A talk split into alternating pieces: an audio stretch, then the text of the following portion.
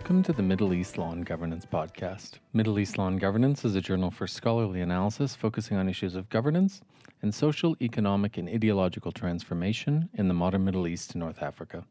And this is our podcast. My name is Ezra Carmel, and today we are lucky to be joined by Bozena Welborne, who is an assistant professor of government at Smith College. She is a co author of the 2018 Politics of the Headscarf in the United States, and she is currently working on her new book, Women, Money, and Political Participation in the Middle East. Bozena, thank you very much for joining us. Um, thank you so much, Ezra. I'm. Um, it's a pleasure to speak with you. No, it's great to have you with us. Um, would you like to start by telling us a little bit more about yourself and about your research? Um, so basically, I focus on sort of the political economy of the Middle East and North Africa. And I've spent some time across uh, multiple countries in the region. You could say that I'm more of a generalist than a specialist when it comes to Middle East politics. Again, the focus is largely looking at how um, foreign financial incentives uh, galvanize and condition uh, responses on the ground when it comes to women. And so that includes both, you know, political campaigning as well as like, you know, kind of labor dynamics that might impact the choice of women to engage in politics as well. Now, of course, this is also um, I also explore how uh, domestic politics impacts these choices as well. But I'm really interested in that intersection between um, the foreign monies that come in, whether they're coming in from IGOs or even coming in from diaspora communities um, that are trying to promote certain values and certain ideas in the Middle East and North Africa, and in particular, how that may impact and condition a woman's ability to engage with political processes. Great. And that's a perfect lead into what we're talking about today, as you have uh, an upcoming article in MELG titled On Their Own Women Running as Independent Candidates in the Middle East. Uh, and this paper looks at the growing number of women independents who have emerged mm-hmm. across the MENA uh, in the past decade. I mean, you point out in the article that the MENA region leads the world uh, in the number of countries with independent women members of parliament. Um, but despite this fact, I mean, I've I've read very little on independence in the region, mm-hmm. uh, let alone women independence. And so I was wondering, why do you think there's been so little focus on this phenomenon in the Middle East literature? Or even in the broader literature uh, on elections? So, I think there's actually a limited focus on this in the broader literature of elections. And some of this is just um, what I call the partisan bias. And in, in, the discussions that we see that are centered around uh, you know gender and politics and also the western bias toward like what the path toward political participation is as well as a bias toward like you know kind of looking at the outcome of participation as being necessarily democratic. So i think all of these sort of concepts and ideas intersect to make this particular area of research looking at independent candidates and independent MPs worldwide less popular. It's also really hard to keep track of them because you'll have individuals run as independent candidates, but potentially like join political blocs or political parties once they're in office. And, and vice versa, you'll have individuals run as uh, party candidates and then become independents when they're effectively in office as well. So it's actually a lot of work to keep track of what's going on. And I'm actually working right now on compiling a data set that explores this issue in the global south with my colleague at Smith, Dr. Anna Mwaba, who specializes on sub Saharan Africa. So we're kind of hoping to extend our research from North Africa and Sub-Saharan Africa and the Middle East beyond to countries in Asia and Latin America as well to see uh, how common of a phenomenon uh, this is. But anecdotally, it is fairly common, especially in parts of Africa as well, um, partially because the more paternalistic nature of like, you know, kind of politics but in in some respects like you know moving back to the discussions of why the literature may not deal with this is we have this tendency to think about women's political participation and like women's access to like you know kind of politics as one that's largely um, constrained by funds. And that's true in the middle east as well. Certainly there are cultural factors but like you know kind of those cultural factors are oftentimes also intersecting with financial factors as well. So, political parties tend to be the easiest way for women to join the ranks of politicians and to enter the political arena, especially that's what we've actually seen in a lot of Western European countries. And we've also seen that in the case of North America. So, a lot of the scholarship just focuses on this by default. And you'll see in a lot of the papers that are produced, my papers as well, uh, that we always kind of cite the literature that's coming in from individuals such as Wilma Rule or um, Pippa Norris, and others that largely focus on what's going on in Western countries, right? Mm-hmm. And political parties tend to be that medium for women to enter the, the political arena. When you go beyond the, the West, the focus on the West, all of a sudden you start seeing other venues or other avenues for women to participate in politics. And even though we still see again that party dominance in like you know kind of let's say in the Latin American context, but also in the like you know kind of sub-Saharan African context, we also see women coming into politics in other ways as well. And a lot of times this is actually running as independents, depending on what electoral system is in place, and also depending on whether there are gender quotas in place as well. So there's a lot more here that we can actually un- unpack that I don't think we do. And I'm focusing right now on the national level, but once you actually get on the subnational level, this is actually even more common. Now, I haven't had as much opportunity in the Middle East and North Africa in my research there to explore the subnational level, but I know it's fairly common for women to actually run as independents at the subnational level too. In particular, in the North African context, you see less party dominance at the subnational level. So even though you may not necessarily see as many independents at the national level in North African countries where we tend to see partisan politics in play, you actually do see women who are not party affiliated at the local level. So, this idea of exploring local level politics in the Middle East, but also globally, I think would actually engender even more findings where we actually see, you know, women and men running as independents and successfully filling those offices as independents. A lot of this really does boil down to how dominant the political party apparatus is and how much it's actually used as a mechanism for articulating people's views, right? Or, or managing people's views if we're talking about authoritarian regimes or quasi authoritarian regimes. So it's not it's not just a question of the Middle East. It's also a question of the broader world, whether we're looking at you know kind of let's say the global North or the global South. And there are, there are countries in which independence are actually fairly common. We see that in Canada, we see it in Japan, and we see it in uh, Ireland as well and I guess you could say in the Russian case as well. And that's actually quite a, a, diverse array of countries that we would say are in, let's say, the global north, right, that actually have independent candidates. But there are also countries that you know have opportunities for independent candidates to kind of participate and uh, usually that's a byproduct either of open list or we're looking at mixed systems that have a plurality flavor to them or majoritarian flavor to them yeah that makes a lot of sense and it's interesting that you you bring up the difficulty of sort of tracking people's identification because I'm just thinking in the Jordanian case where mm-hmm. you have a lot of people running as independents, but they have to join a list just to participate. Mm-hmm. Uh, and then they end up having to join a block or they might join a block afterwards, which is a completely different identification. Exactly. So almost every candidate will have at least two different identifications to follow, let alone any party affiliation.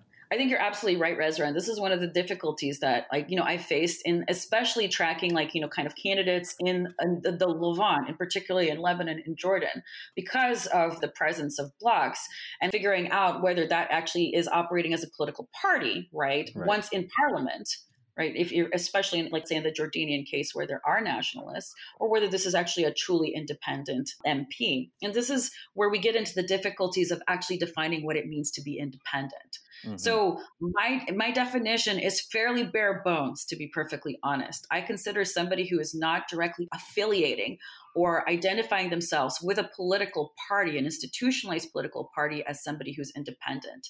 But let's say a more strict definition would potentially that say that somebody who's on a national list or part of a national bloc is technically not an independent. And I'm not that strict in my definition. And one of the reasons why I'm not as strict in my definition is partially because the reason why I'm interested in this phenomena is because I'm thinking about the funding aspects of it. Right. Now, again, if you're running on a national list or with a bloc, especially as a woman, the idea is that you'll probably have more access to funds than not. Mm-hmm. But it's still not as institutionalized, especially not in the Jordanian case. I mean, we're, we've only seen like the last four years of this, as let's say a political party is. So when we take away the funding aspect from it and we think about the political parties as also much as you mentioned, a mechanism to discipline, let's say, uh, MP behavior and also candidate behavior, and to, let's say, project a specific kind of platform, the nationalists really aren't doing that. And a lot of times the blocs aren't doing that either. They're not providing the same kind of party discipline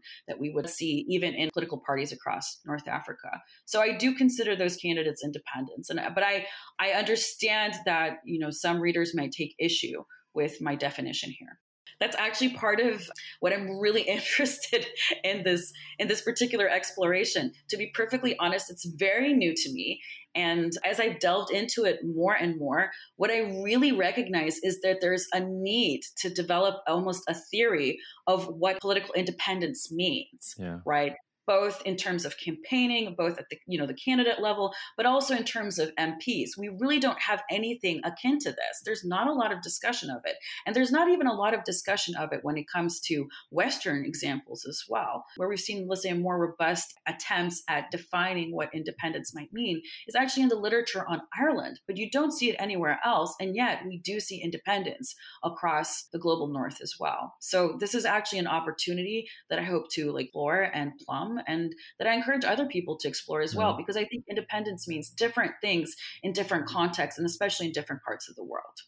Yeah, it's fascinating. And I guess it's something that may also be manipulated by regimes as well. And I'm thinking mm-hmm. again in the Jordanian case where independents are being encouraged to organize across districts so that their lists turn into currents. And then once you have a current that is essentially a preformed block, you're in mm-hmm. essence talking about a political party, but it's not an official political party.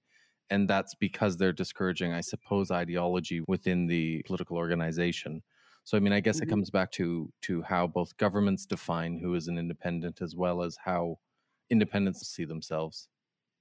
I think that's an excellent point, actually, and one that I will actually integrate into like future research because, for the most part, I've looked at this from kind of this macro political perspective. But I think mm-hmm. it's important to consider what governments actually think independence means as well. And I think that most of the time, governments presume that that's that what it refers to is like you know kind of a patron client relationship yeah. that like independents are effectively clients of the state and you know now we can use them as in the jordanian case to ideally like mold something that looks more democratic that looks like a political bloc that looks like a shadow of a political party which is not unlike what we've seen let's say in the case of bahrain right where mm. there used to be what were called political society and effectively wound up being like you know kind of political parties on the down low the big difference was that, at least in the case of, let's say, al-Wefaq, I mean, it was actually, it did operate in many respects as a formal political party, but wasn't necessarily allowed to openly right. do that. This is one of the reasons why it was um, the regime, the Bahraini regime,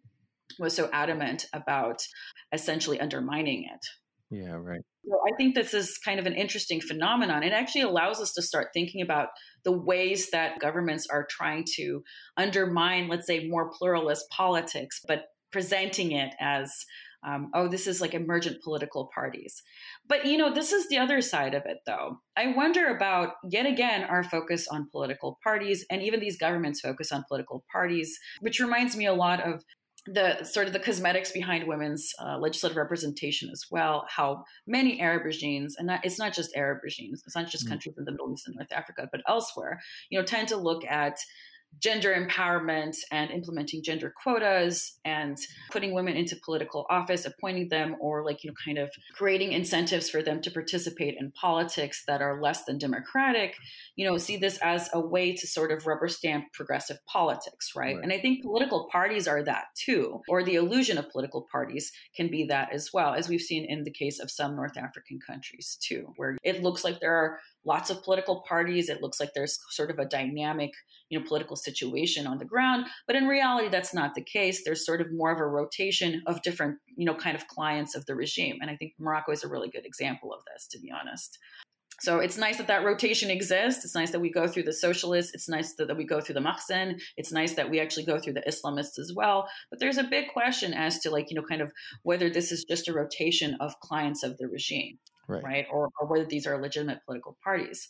So one of the things that I really wanted to sort of impress upon, I guess, the readership of MELG, and maybe even um, individuals who study the Middle East and North Africa, is this idea is maybe you know we need to look beyond political parties mm-hmm. right we've always looked at political parties as the be all and the end all in terms of the goal of let's say democratization processes oh i totally mispronounced that. Democratization processes. Apologies for that. Democratization processes or liberalization or an opening of the system. But I guess what I want us to kind of start thinking about is can you have an opening of the system without political parties, right? Does, it happen through political blocks or does it actually happen through independents that once in office decide to go their own way or decide to go their own route? And I think this is one of the things that's sort of interesting about Jordanian politics as well is that especially with some of the changes that we've seen in the rape law, that's like, you know, kind of Article 308, but and and and Jordan isn't the only example of this. I think examples of this are especially when it comes to any kinds of introduction of, let's say, reforms of family code or personal status laws, right, into um, various and sundry legislatures across the Middle East and North Africa. What's fascinating to me is how often this happens within rogue blocs of parliamentarians and usually of women. And sometimes right. they're cross cutting across parties. But in the Jordanian case, in a lot of cases, it's not going to be a party member that's introducing this. It's not somebody for the Islamic Action Front that's introducing this, right? It's usually somebody who's independently affiliated. And yes, that person may be in that position because of, let's say, tribal affiliation or because of other family connections to the regime. But on another level, their independent status allows them to broach these ideas um, in a way that, let's say, somebody within a political party may not, and even somebody who's affiliated with a tribe, you know, you there is some opportunity to engage in independent agenda setting, right. and that's something that I really want to explore more. Now, I'm not going to lie; I think that independent agenda setting has more legs when it's an issue that's for sure, Article 308 gets at some of the core issues within Jordanian society, but it's different than, let's say, talking about citizenship laws right. or like, you know, kind of attitudes towards Israel or even completely reforming personal status codes, right? Sure.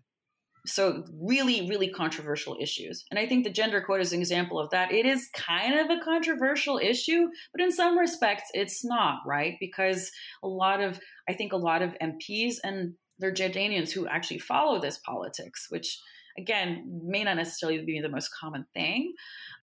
They they see the quotas as just another example of individuals who are loyal to the regime or individuals who are effectively placements by like you know tribes populating politics and of course increasingly also as a venue for, let's say, parties that are less popular, such as the like an Islamic Action Front or Islamist parties or smaller tribes, to actually get their politicians into parliament as well.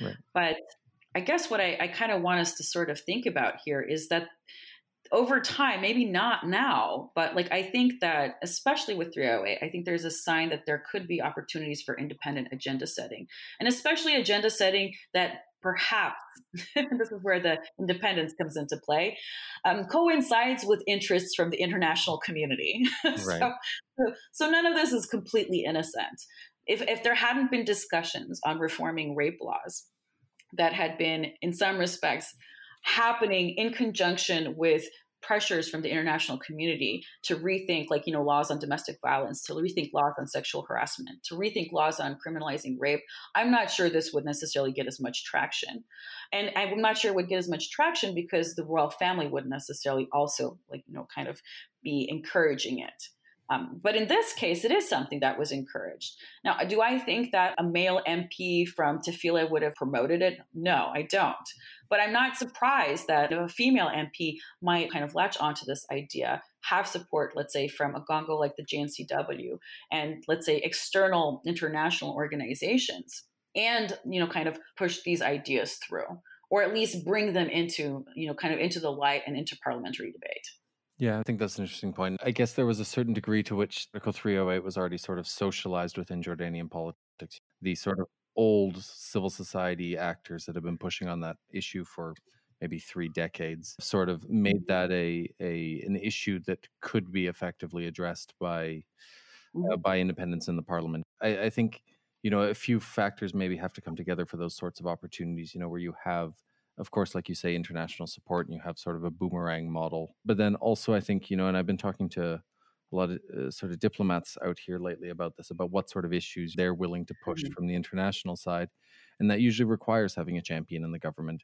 or exactly. in the parliament. And if you can get these independent voices within the parliament, then that's actually can be a very important thing for those sorts of sorts of policy discussions, I suppose. To be honest, it depends on what political parties exist, whether they're strong or not. In Jordan, they're obviously not strong. So, like, you know, you're really going to be looking at independence, right?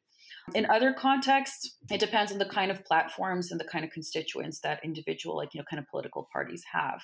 Right. But I think, especially for women in the region, it's, it's, it's really been this sort of convergence of, as you yourself pointed out, multiple decades of grassroots actors basically appealing for these reforms. I think that's one of the things that I don't discuss as much in my paper, and I think a lot of other scholars do, is that these things don't come out of the ether. It's not like these ideas all of a sudden emerged in 2016 or 2017 or 2018.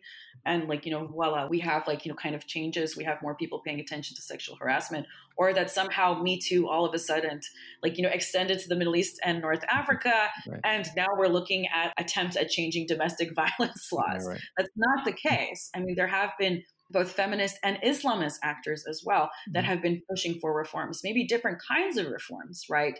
But definitely for reforms when it comes to issues related to gender. And certainly issues that are related, I think one of the places where Islamists and like, you know, kind of secular activists can unite are oftentimes and when it comes to issues of domestic violence and when it comes to issues of sexual harassment, even though they may not agree on other other issues uh, that are related to, let's say, your your standard women's rights platform. And that also kind of depends on which country you're talking about. The IAF in Jordan is going to be different from the PJD in Morocco. It's going to be different from Nahda in Tunisia. There is some overlap because they're kind of drawing their their ideas and ideology in, in, some respects for the same Muslim Brotherhood roots, but there's also variation in terms of the experiences of the populations across all these, let's say, these particular three countries and elsewhere.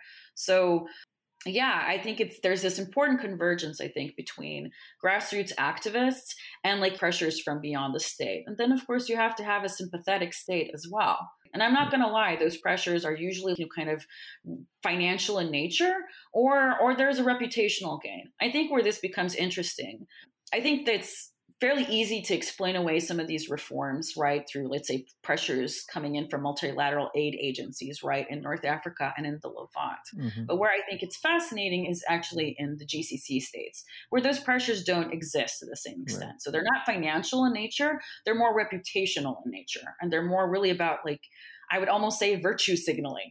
right, right. right? But I also think some of it is increasingly anticipating changes that have already been underfoot and that in some cases have actually taken the potentates that are operating in the GCC states um, off guard.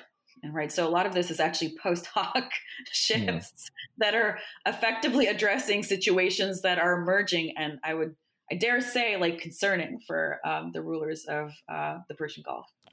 Yeah, absolutely. And and you've already alluded to a number of different factors, but I wonder if you could just sort of drive home. I mean, what are the main factors that are leading to women running and running successfully as independent candidates in the region? I mean, to what extent are these institutional factors? Are we looking at a cultural phenomenon, or is it a mixture of the 2 mm-hmm. So I think that's a I think that's a a valid question. The article itself really focuses on the institutional impact, but some of that is a byproduct of the condition that I had to like, you know, kind of so confine this to about 8,000 words, right? right. So I, I, yet again, I really want your readership who hopefully takes a gander at this article to realize that, I mean, I talked about the institutional side, but there is a cultural side that's really important here too. And I think some of that cultural side is like a shift in you know gender relations in the region you know certainly over the last 20 to 30 years. And certainly some of that shift is you know it's some of it's yet again come from the convergence from like you know kind of actors on the ground but also like you know some of the changing shifts that we've seen um, globally right? Especially this trend toward promoting issues related to gender empowerment gender mainstreaming that have sort of trickled down to countries that are um, tied to IGOs and that are maybe in some cases contingent on IGOs. So I think that does create the situation where you do see institutional policies such as gender quotas or electoral shifts such as like you know kind of open lists right mm-hmm. uh, or the shift toward proportional representation versus like you know the common majoritarian systems that used to actually be the dominant across the region, right? Uh, and certainly in the Levant and like when there were electoral politics in the GCC, something that has actually changed drastically over the last 10 years. Now, those ideas, a lot of them are actually like, you know, kind of top down shifts that have created these institutional incentives, but have also created like, you know, kind of cultural incentives as well. I mean, I think part of what's happening here is with the advent of gender quotas in the new millennium, which is when we see most of them being implemented or re implemented, right? And certainly increased over time with 2000 and onward. I, I think there's also a shift in terms of women's idea of whether they can run for office and when. I think they actually see that they can run for office and when. And of course, in contexts where you don't have political parties or where partisanship isn't necessarily encouraged or where it's illegal, such as in the GCC states, you know, there's only one way to run. Right.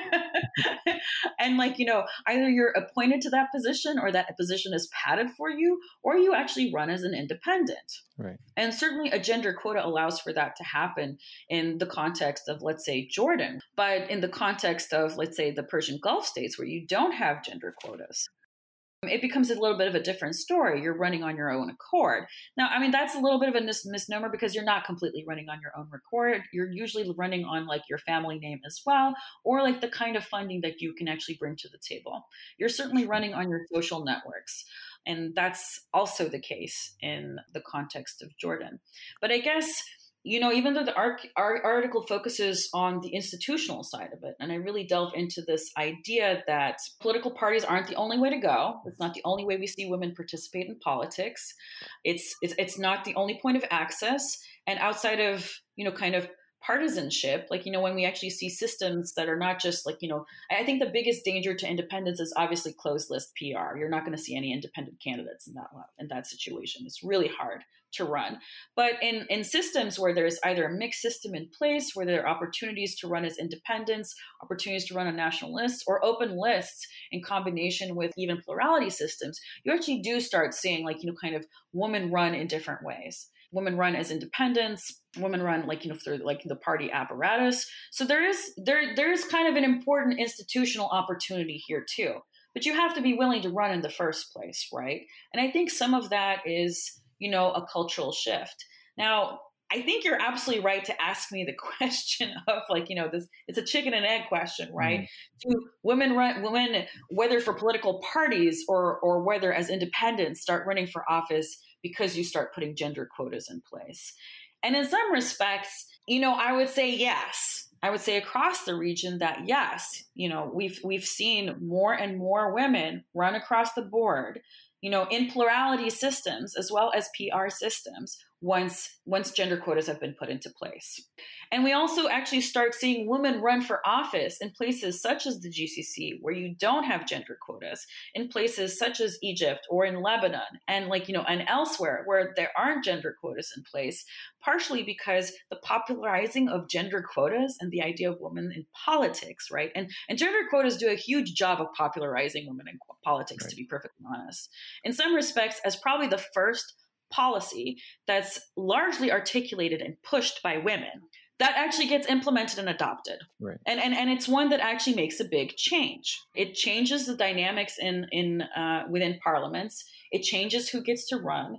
And while that change may not be like you know kind of thirty percent of the parliament is female, what it means is all of a sudden you actually see actors in politics that you didn't see before, and more importantly, you actually have actors in politics that have access to money like even if you don't think that parliaments are actually representative across the Middle East and North Africa, I think that's that's a worthy question, right? The question of like what are they representing? Mm-hmm. It's one of the reasons I, I, I really like Lisa Blaydes' work on this, and also like you know kind of and you know the debt she sort of owes to Ellen Lust-Okar on this is that you know parliaments are management tools, right? Mm-hmm. They manage interests.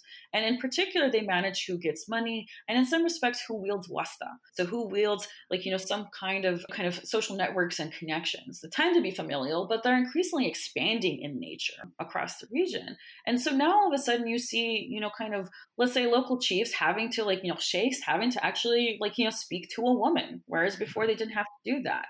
And, but you also see women starting to get like, you know, kind of increasing experience in these positions as well. And being seen as actors that can attract money to their respective constituencies. And, and, and this is one of the reasons why we actually see like, you know, kind of women reelected as well. I mean, some of them for sure are gaming like the gender quota right mm-hmm. in their respective districts but especially when we look at some of these like local elections i mean i think some of them are like you know kind of winning again because they are, are attracting money to their respective municipalities i know this was the case in morocco i mean you mm-hmm. really had I remember when I was doing field work there, the first time I did it, it was really fascinating to me in the Atlas Mountains, where they had municipal elections and I think this was like gender quotas had like for the municipal level had just been implemented, and like two of the candidates, I, I think it was they were independent. It, they're independent candidates, right? And I can't remember the district, unfortunately, but I remember it was a woman running against a man, and they were both illiterate, and she wound up actually winning the seats because the community saw her as attracting, to be perfectly honest, like you know, kind of foreign funding, right. like foreign aid, and a lot of these sort of potentially like money to start up, uh, you know, argan oil businesses and that kind of stuff, sure. right? Whereas the male candidate could only, like, let's say, appeal to some of these traditional seats of power, which are, are, are fairly effective, but like, you know, kind of foreign money talks as well. So this is the other side of this question is, especially with so many female candidates, you know, relying on not all of them, right, but some of them certainly relying on the ability to attract attention from the government because many of these governments are interested in again virtue sing- signaling when it by virtue of women and gender empowerment.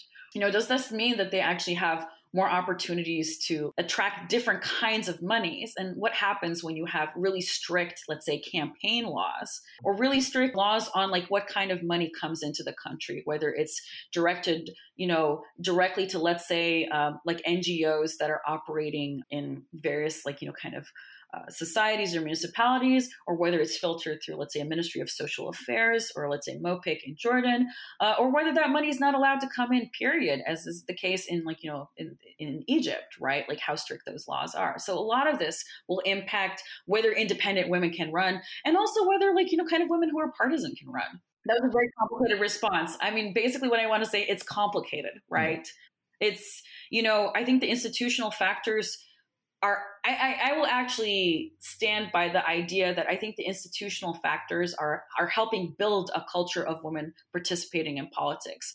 I think that there's always been grassroots movements across the region to get women uh, to be a part of the political process. And I think most of these ideas started with these women as well. But the existence of an international community that's like, you know, kind of putting funds behind it and also putting pressure on governments to potentially consider this is huge, right?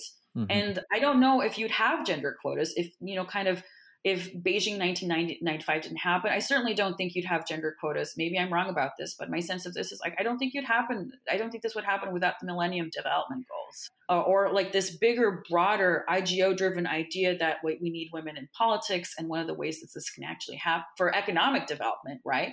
And one of the ways this can actually happen is through gender quotas. And then over the space of like you know kind of 10 years between 2000 and 2010, you basically see close to 100 countries adopt gender quotas. And once they're adopted, you actually start seeing like you start seeing women like you know kind of more women run for office and more women outside of the quotas themselves win. So I think that for sure this plays into women like you know kind of winning as independence right? Running as independence. But i think one of the reasons we also see women as independents in the region is partially because yeah there are countries that just don't allow political parties to operate. No absolutely. And i mean i you know, a lot of the points that you just made, I see them playing out here, you know, where, for example, you end up with a lot of uh, women, as you note in your article, that have CSO backgrounds or that's, or even INGO yeah. backgrounds, you know, that are able to sort of parlay that into electoral success because they built up those networks and they've built up confidence that they're able to, to deliver a degree of money into their communities in that sense, you know, it may not just be WASTA, it may, you know, not just be tribal dynamics anymore, but these other points of leverage that they can offer because of their sort of changing position within the society. I think you're absolutely right, Ezra. I mean, I think that's something, you know, for all the individuals who are critiquing, you know, kind of foreign money and its impact and its influence, right? Pretend maybe even undue influence hmm. on what um, politics may look like in countries that, like, you know, rely on that money. On another level, it has given leverage to groups that haven't had that leverage before. Right. right? So like what they do with it is becomes the key factor. And uh, and I mean uh, my sense of it is that like you know kind of women across the region especially elite women but i think also in some respects increasingly it's becoming rural women and less elite women as well have been able to leverage this idea that oh, this seems to be important to our government. There seems to be money that's being allocated toward these ideas of women entrepreneurship and women participating in politics, women campaigns, right? Or a certain number of like, you know, kind of women in the political party apparatus of certain parties. There's money associated with it. For sure, that like, you know, kind of encourages women to think that like, okay, well, we're it seems that there's some sort of give in the system. Mm-hmm. Um, and I mean, a lot of their ability to leverage it also kind of depends on their experience. So I don't think it's a, I don't think it's an accident that a lot of the independent women that you see, right, are, as you said, are coming with CSO backgrounds. They're coming mm-hmm. with backgrounds where they've worked for you know, kind of uh, either companies or like, you know, kind of NGOs that are associated with either the government or they're associated with international actors, right? Because that creates that leverage. Mm-hmm. But as you said, it creates a different kind of leverage than a lot of, you know, kind of yet again, like, you know, the sheikhs that will run for office or like the traditional characters that will run for office under the auspices of a tribal party. And and and for sure, like, you know, it's not like, you know, there's a really good um, article by I, I think it's uh, Gao and Bush that talks about like, you know, kind of small small tribes using like the quota to actually populate the Jordanian parliament with uh, with you know their acolytes right i mean I, I find that kind of interesting and i think it's a fascinating like you know kind of way to operate in politics because it's basically telling us that the quota is being used for two things right it's like you know or women like who are running mm. for office women independents in particular in jordan are are sort of you know we have these like you know kind of interesting streams happening right? We have you have some women who are like you know very conservative representing tribal dynamics and for all practical purposes operating at the behest of the, their tribes right? Mm-hmm. representing their tribes which i also think is actually an interesting and important dynamic whatever people may say. They're very dismissive of it. But on another level you have this other kind of stream coming in as you said is this very you know kind of uh, almost international feminism, transnational feminism informed stream that's come that of, of, of, of women who are running for office who are coming in from this uh, experience, like working for civil society, for a different kind of civil society. And I think the merger of both, like, you know, kind of allows for interesting, interesting dynamics in the Jordanian pol- parliament, even though many people would say it's more of the same, just slightly different actors. but I, I, mean, I really like, you know, I, I mean, you, you've made it clear talking now, but also in the article looking, you know, between the sort of cases of Jordan and Egypt and Oman, that mm-hmm. there's, you know, very different dynamics in these three countries of different factors that are coming together that are sort of being um, used to create different routes for women into political life in each of these contexts and that sort of i mean just reinforces how much we we don't want to focus sort of on specific western models or specific sort of best practices that are used you know by by development organizations and that's something that we constantly see here is you know the same models being used over and over again especially focusing on partisan um, exactly. politics rather than independence but the need to sort of push or look at other access points for women into politics because they're just you know not necessarily the same ways that they're going to be in in any other context. I think this is true you know I, again you know if you read any of these reports that are coming out of um, the various and sundry you know international organizations um, or uh, donors that are like you know kind of operating in um, in the region right? The emphasis is almost always on how can we strengthen political parties? How can we make partisanship work right? And you know I, I think that's i think that's important too don't get me wrong but as you pointed out you know if there are other access points what about why not think about like what are the ways to revitalize those access points as averse to like you know kind of focusing on something which which may be a non-starter in, in some of the states that we're looking at to be to be perfectly honest and part of part of the reason why it's a non-starter is because in some in some countries you've had like you know 50 years of basically very weak political parties and, mm-hmm. and, and switching to a, a, proportional electoral system isn't going to change that overnight. I think Lebanon really showcases that, right? And like so does Jordan, to be honest. It's yeah. not like you know, kind of all of a sudden the Jordanian parliament is chock full with political parties. Yeah, there are more political parties, but the parliament is still like, you know, kind of not really shifting as much as you would expect from this from this change. Now, no. the other thing we need to realize is that there's also institutional stickiness. So, so yeah, it takes a time for these kinds of shifts or these changes in electoral politics to actually you know work themselves out through the population and for the population itself as well as for political parties to understand what's going on i think this is one of the things that was so interesting in the lebanese elections of 2018 is that what was I think it was four or five months before the elections, all of a sudden they decided to say that we're like, you know, we're holding proportional elections, right? Mm-hmm. In, in, a, in a country where nobody really knew what that meant.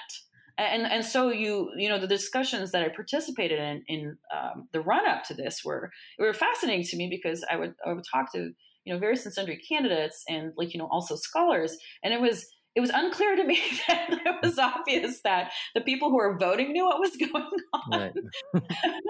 you know, I, I mean, I, I, definitely think that you know the the the, the Shia parties did.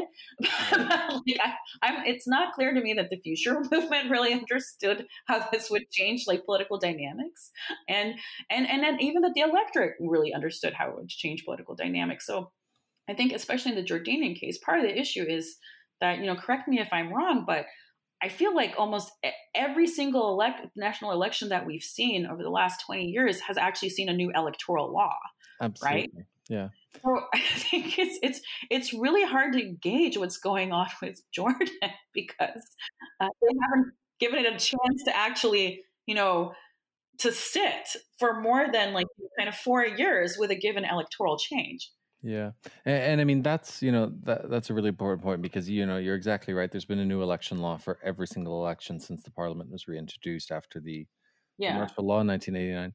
But this yeah. election will actually be conducted with the same election law for the first yeah, time. True. Yeah. Um, and so I mean that's quite you know an interesting opportunity in a sense because uh, you know I've been talking to the political parties a lot lately, and you know how they're trying to figure out how to to essentially game the system for the first time because they've never really had that opportunity before. Mm-hmm. And you know that's really interesting. I mean, in the last election, you know, that was run under the same system, mm-hmm. you know, 17 women uh, ran as independents and mm-hmm. five won outside of quotas and I guess now it's it's figuring out whether the the new strategies will help to get any more women into power. I mean, mm-hmm. candidates in the last election ran, you know, under these very weak lists with filler members in order to propel single candidates into the House based yeah. on older thinking of of how to participate in elections. Um, but now they're trying to put together the strongest lists they can and link those lists together across districts Mm-hmm. Um, and so I guess the question is, how is that going to affect the participation of women within within the election? I mean, I don't know if you have any thoughts on that, but um, but it certainly will be an interesting election to observe. I mean, I think uh, yet again, I think you're right in pointing out to people that, you know, this is sort of a fascinating moment, right? Especially for scholars of Jordan, but also scholars like, you know, kind of, of, of gender and politics and electoral systems in general is like, you know, can a country that switches over into open list PR, you know, really sustain these gains that we had in 2016 right. through 2020? And especially with like a different conceptualization by the parties themselves and also by the candidates themselves of what like nationalists mean. Mm-hmm. So I would totally venture a guess at this under normal circumstances. But I mean, I, I, don't think we can ignore yeah. the importance of COVID. No, that's right, true. In terms of what these elections are going to look like. Um, so I haven't taken a look to see yet, and I don't. I you know I should actually ask you, like, who's actually filed to run for office, or who's um, I, I, think the laws are still the same that you, if you're a civil servant, you have to um, quit your job by I think 60 days before the elections themselves to actually run for office. I don't know if they've changed that. So there's not a lot of time to do this, mm-hmm. right? I mean, I, I, believe that the elections were just called in July, and and with COVID, right? It, it sort of you know the, the the the campaign strategy is is going to have to shift you're actually in Jordan right now, so you're probably a better arbiter than I am of what that might start to look like, both for men and women. I'm obviously this is not just an issue that like women mm-hmm. face. Mm-hmm. The one thing, you know, this is really interesting because I, I, haven't been with women on the campaign trail in Jordan, and I, I really wish I had. Like I when I interviewed them, I interviewed them about their anecdotal experiences, but right. their anecdotal experiences were similar but also different, right? Um, smaller districts were obviously obviously easier to navigate. You know, individuals who had and as I point this out in um, in my paper as well, um, a lot of women who were actually in had an, ed, an educational background and were in mm-hmm. education mm-hmm. found it easier to actually you know kind of uh, campaign in their respective districts because they already had that social network through being involved in schools, both across men and women. Same thing with CSOs. Um, and but then of course there are like you know the patriarchal challenges that women face in going out and campaigning. Well, this is a situation in which that's going to be very different, right? Yeah. In which, to be perfectly honest, some of the challenges that women used to have, right, not necessarily it not being appropriate for them to host feasts, although many did, but like some might not have done that, right? Mm-hmm. Or like, you know, kind of large gatherings under tents or even like, you know, kind of showcase themselves. And then again, Egypt is going to have the same thing probably in three months. It's going to have the same challenges, right. right? Probably even bigger challenges, to be honest, because of its own struggles with COVID the question becomes how many of these candidates are actually going to engage in virtual campaigning and what virtual campaigning is going to look like. Now, in urban areas, you know, we have some ideas of what this might look like, right? Through, you know, some of the campaigning that's that started through social media and what have you. But in rural areas, I'm really curious. And then one of the things that I, I, I encourage people to focus on, and I hope um, you know some of the scholars out there really pick up on is how this might actually compare to what we've actually seen in countries that are even more conservative. Hmm. such as the gcc states right? And especially you know those saudi municipal elections in 2015 now it's not like a lot of women won office back then yeah, right. right? But most of them engaged in almost entirely exclusively virtual campaigns because of the segregation laws in in in, um, in saudi at the time so I'm, I'm really curious about where these women are going to get ideas from campaigning from, right? As well as men. Because at this point, you know, the experts on these kinds of campaigns are yeah. actually women who have not been allowed to show themselves, women who have not been allowed to campaign either by virtue of the countries they're in or by virtue of the parties or the movements or the ideas they represent, right? Who have actually relied on these virtual mechanisms. My fear is that people won't rely on virtual mechanisms, right? So I'm I'm, I'm curious what your take uh, on the situation is right now because I I honestly don't have an idea. I don't know what the mm-hmm. campaigns will look like, so it's hard for me to basically be able to say how much another run at the same you know kind of electoral system will help women or mm-hmm. men for that matter. Like, what's your sense of it, Ezra? Yeah, I mean, I think what you were mentioning about campaign tents is is really important. And I think that's a, an interesting point heading into this that I think Jordanians, unless the situation gets much worse, will probably ignore a lot of the regulations that are put in place. But if the campaign tents do decrease in importance, then that it, that's a very interesting change. I think maybe another relevant factor, you know, is the economic sort of situation that that people are in now might make vote buying even more important. So then you're looking at, yeah. you know, higher importance of of funding, but then maybe that also will be higher importance of people who have a civil society background and have sort mm-hmm. of a tradition of providing welfare. Exactly. Um, you know, so that that could play into that as well on the social media front, you know, it's hard to say. I mean, most of these parties and candidates are are venturing into social media now for the first time because they've almost never used that platform before. Exactly. Um, so I don't know how effective that's going to become in just a couple months. My guess is is probably not very. Mm-hmm. What is the what is? Do you have any sense of what the smartphone penetration of Jordan is? I mean, Jordan has always been relatively ahead when it comes to the region outside of, I would say, the GCC. So I mean um, I'm, I'm curious about that. I mean, I think that's something to look into, right? Yeah, I, I don't know the number off the top of my head, but I think it's it's quite high. I mean, internet penetration mm-hmm. in Jordan is very good, um, and you know, I, I, mean, just the amount of people that that use sort of WhatsApp and Facebook in Jordan, I think it's you know pretty well everywhere at this point. Yeah. So I mean, you know, we'll see, right? When it, the campaigns, I mean, some of this goes back to sort of your point is whether campaigns even matter, right? Yeah. If this is yeah. about vote buying, if this is about money, then I think we can kind of assume that even, um, you know, even a PR open list system is not necessarily going to advantage women more. And especially if it really falls back on like just the sheer access to money, I think it would probably advantage yeah. them less in these circumstances. So whether they're whether they're independent or partisan. Um, but I think that would probably indicate that there's a bigger chance that, yet again, the women who are successful as independents are obviously women who get in, like, you know, on the gender quota and are able to reach a broader swath of society. Um, but they're going to have to have money to reach that swath, like, you know, and. Yeah. Um, and to also build attractive campaigns on social media, or if people ignore, you know, the, the yeah. the government, right yet again, like, you know, kind of build a socially distanced tent. Yeah. yeah, and um, like engage in like, you know, vote buying. yeah.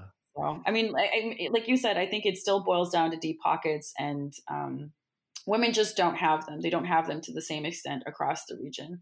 And in particular, one of the things I've always found super surprising is that um, they really don't have them um, in uh, the Jordanian case, right? Yeah. It's just that there's not as many women, which always shocks me, in the labor force, right? Because it's the near the Jordan cast in terms of certainly if you if you're active in the you know in the community that like focuses on gender advocacy and so forth you know, it'd be easy to take, it would be easy to look at Jordan in terms of, you know, the country reports that are being issued, all of the various inserted committees and associations and gender mainstreaming ventures that are being introduced to like, you know, kind of see this as a country that's, you know, at the forefront of women's political and economic participation. No. In some respects, it is when it comes to political participation, but in other respects, when it comes to economic participation, it's very low. It's, it's yeah. low compared, you know, compared to North Africa and the GCC right? Which is which is somewhat yeah. shocking. And Lebanon is the same way, right? You see women visually, you know, uh, through the media, right, in these positions, professional positions, but in practice, it's they're few and far between. So it's like this access to the kind of money, the funds, and the political and the clout that would allow women to launch campaigns is still limited, and I think does require some, obviously, some intervention on the part of the government. Yeah, absolutely. Well, it'll be an interesting election to observe, and I think not just in Jordan, but you know the the ones to come across the region. But, Definitely. Um, but that's probably a, a, good place for us to leave it today. Um, so, mm-hmm. thank you very much for joining us. Oh, thank you so much, Ezra. It was my pleasure. Thanks for like you know uh, bringing up so many interesting points and asking uh, good questions. No, uh, thank you again for joining us. Thank you, uh, and thank you to to everyone who listened in. We'll be back soon with another episode of the Middle East Law and Governance Podcast.